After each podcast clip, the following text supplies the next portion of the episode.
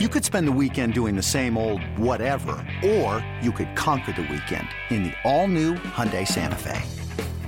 Visit HyundaiUSA.com for more details. Hyundai, there's joy in every journey.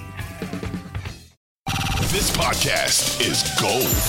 Basketball gold. You're tuned into the best Cleveland Cavaliers podcast in all the land. Ba- basketball gold. Hosted by Mike Fratello and Jeff Phelps. Brought to you by Betway.com. Betway for the sport of it. Gambling problem? 1 800 Gambler. This is Basketball Gold with Fratello and Phelps. Mike Fratello, Jeff Phelps. Mike just called the two overtime game, second highest game in NBA history, point total wise. Kings beating the Clippers 176 175. When you hear two overtimes, Mike, the immediate reaction is, well, okay, well, it was double overtime. No wonder you scored a lot of points. But what gets me is the game was tied at 153 after regulation. That that was tough and it made me think what's going on with scoring this year? Is it is it as up as it feels like it is to me? So a little research here courtesy of our friends at basketballreference.com point totals right now in the nba teams are averaging 114.4 points a game which makes it the ninth highest scoring average per team in nba history ninth all time and i think that's saying something but I'm not exactly sure why and what. You know, I, I know you you know you can't check guards like you used to. You got to keep your hands to yourself. What more is feeding into this, Mike? Well, that's a big, big thing you just said there about the, the rules where you can't put your hands on guys because, you know, back in the old days when the game was allowed to be more physical, you'd get up, you had hand checking, you put a forearm in on a guy that you're trying to guard. And if you're stronger, you can drive him off his course, no direct line drives to the basket uh, all that kind of thing. But that's gone now. Uh, they wanted like football, move move lines on the field, and hmm.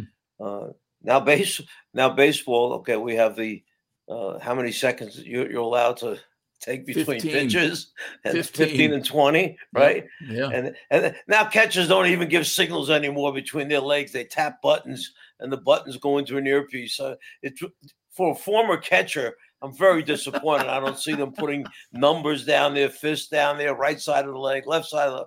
That was fun, Mike. Not, yeah, not anymore. Know, but what what's happened in basketball is they wanted more points scored. Then this thing came in of pace and tempo. What's pace? What's tempo? Uh, basically, what they're saying is they wanted the game sped up, and more guys felt that if we play at a higher speed, we can involve more people in the lineup because they're going to need breaks sooner and not play guys as many minutes, perhaps, which eventually would not wear them down as frequently. Right. Uh, and while all this is going on, we also have workload management, and then we have salaries going up. Let's just keep that in mind. That's another topic for another day. But that's why we're seeing the scoring increase and the use of the three point shot being as prevalent as it is now. Uh, in that game, I don't know if you have that box score right in front of you, Jeff, uh, Jeff of – the Clippers versus Sacramento. But I believe, if I remember, 45 three pointers for one team and 41 three pointers for the other team. I'm trying to uh-huh. remember. I think that's a total of 86 three pointers. If you ever find it, see how close I am to remember. It was four days, four days ago, maybe that we did that. But 41 three point attempts by Sacramento, 45. Very, very well done, sir by the Los go. Angeles Clippers. And, and, the Clippers hit 26 of them. So they shot 58% on three pointers. Shooting was incredible for both teams yeah. during the entire game. It may have cooled off a little bit as they went into double overtime, but the entire game, both teams are shooting around 60, 62, 64% from the floor. And they finished there. Kings were at 58.6%, Clippers were at 60.2%. Is that because they're hot, Mike, or is there no defense in this game? You, you called it. What I said on the broadcast was, and the story is true, it's hard to really say there's no defense here because that's not necessarily the case. It's that they come back at you so fast. Hmm. Sacramento is in the top five teams, maybe top three teams now in the league at how quickly they get shots up. How much time is left on the 24 second clock when they take a shot? There, with Sacramento, it's 15 seconds is still left wow. on the 24 second shot. That's what they're averaging right now. So you realize that you've got to get back and you've got to get back so quickly and you've got to regroup and be compact because their drivers and slashers like De'Aaron Fox are getting in the lane unless you keep them out by being compact and getting back. Compound that whole situation by turnovers, you have no chance of getting back and defending them. You turn the ball over against them, you know, live ball turnovers, they're at the other end of the floor. You, you got two guys back against three or four, and they're getting high percentage shots. When they're making threes like that, it's a problem to play good defense. Mike Brown's time in Golden State apparently has really affected him, right? He was a we we knew him as a defensive minded coach when he was in Cleveland, sitting here with Steve Kerr for all that time. Apparently some of that offensive philosophy has rubbed off a little bit. There's no question and Mike is a and that's the sign of a great coach. If you have the flexibility to change what you once were with one group of people to a different group of people and take advantage. Why could nobody else up until Mike Brown get this team of talented players to win. They've made a couple of trades, adjustments, tinkered with the roster, did a nice job on that first round pick they had last year. I think it was number 13, was their first round pick. Keegan Murray. But, yeah. And now here comes Mike Brown in and go back to exhibition season and go back to the beginning of the seasons, Jeff. They did not get off to the best start, and people going, uh, here you go again with the Sacramento. they're, going to be the bottom of the league again.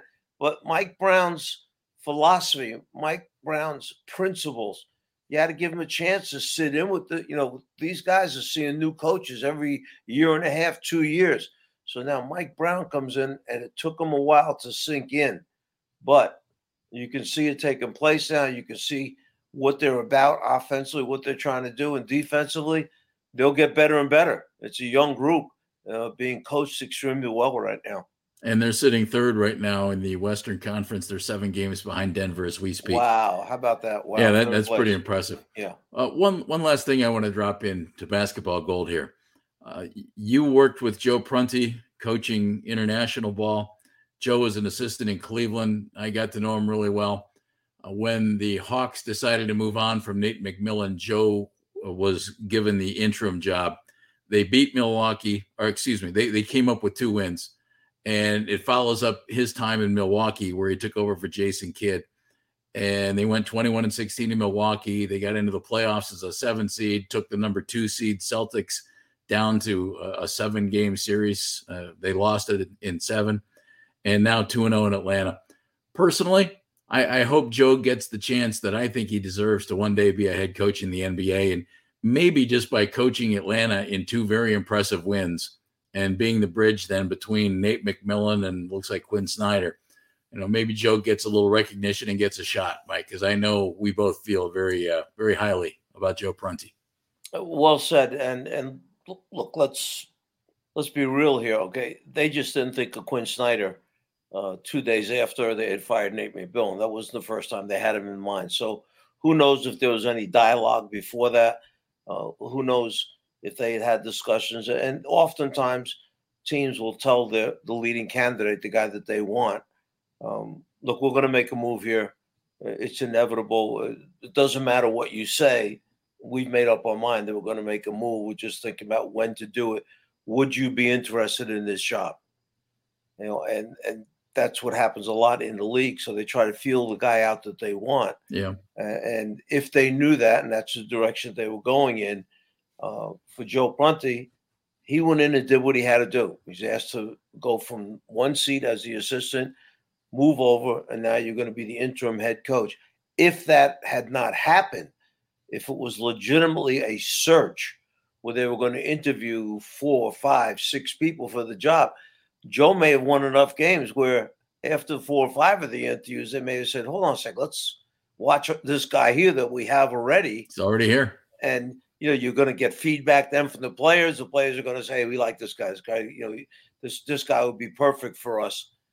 It's just that it happened too soon, and and as great a job as Joe did, he just didn't really get a fair chance there uh, to step into that spot. But uh, Joe Prunty's an excellent, excellent coach. Besides the years that I had known him in the NBA, uh, where he's been an assistant alongside some outstanding head coaches, I then faced him uh, when I was coaching the Ukrainian national team in the European Championships, and Joe was coaching Great Britain. Yeah, he was coaching the English team. And we, uh, I, I, I believe there was one year that we faced each other that our game between us, the winner of that game decided who moved on. And, you know, we were fortunate at that time, but uh, Joe does an outstanding job. He's a, and, and when I coached Team USA, Joe was my assistant on Team USA. And ironically, hold on, I'm to lower this down. There it is. There. Oh, oh, that's right. Just have to have it on right there. there. There it is. So that's fabulous. He was uh he was one of the assistants on and and was wonderful in the preparation and the scouting reports on our opponent. So I'm really, as you are, I'm really happy for him. And we both really hope he gets a, a well deserved opportunity to be a head coach full time in the NBA. So, Joe, we're pulling for you. Uh, well done, sir. Please try to avoid high scoring games in the NBA. It's, it's just a long night for you. You don't need that. And then if you're going to be in bad weather, just keep sleeping on those airplanes. Okay. sleep, sleep right through the storm, right? That's all we want, Mike. We want you for the next basketball gold. My partners couldn't figure out why I was chastising him. You know, I said, "You didn't even wake me up. I, I wouldn't have had a chance to say goodbye to you if that guy didn't get the engine to start back up." Thank you. Uh, we can laugh about it now. Thank God nothing happened. Yes. Um, he's Mike Fratello. I'm Jeff Phelps, and this has been Basketball Gold. Thank you for listening. This has been Basketball Gold, brought to you by Betway.com. Betway, for the sport of it. Gambling problem? 1 800 Gambler.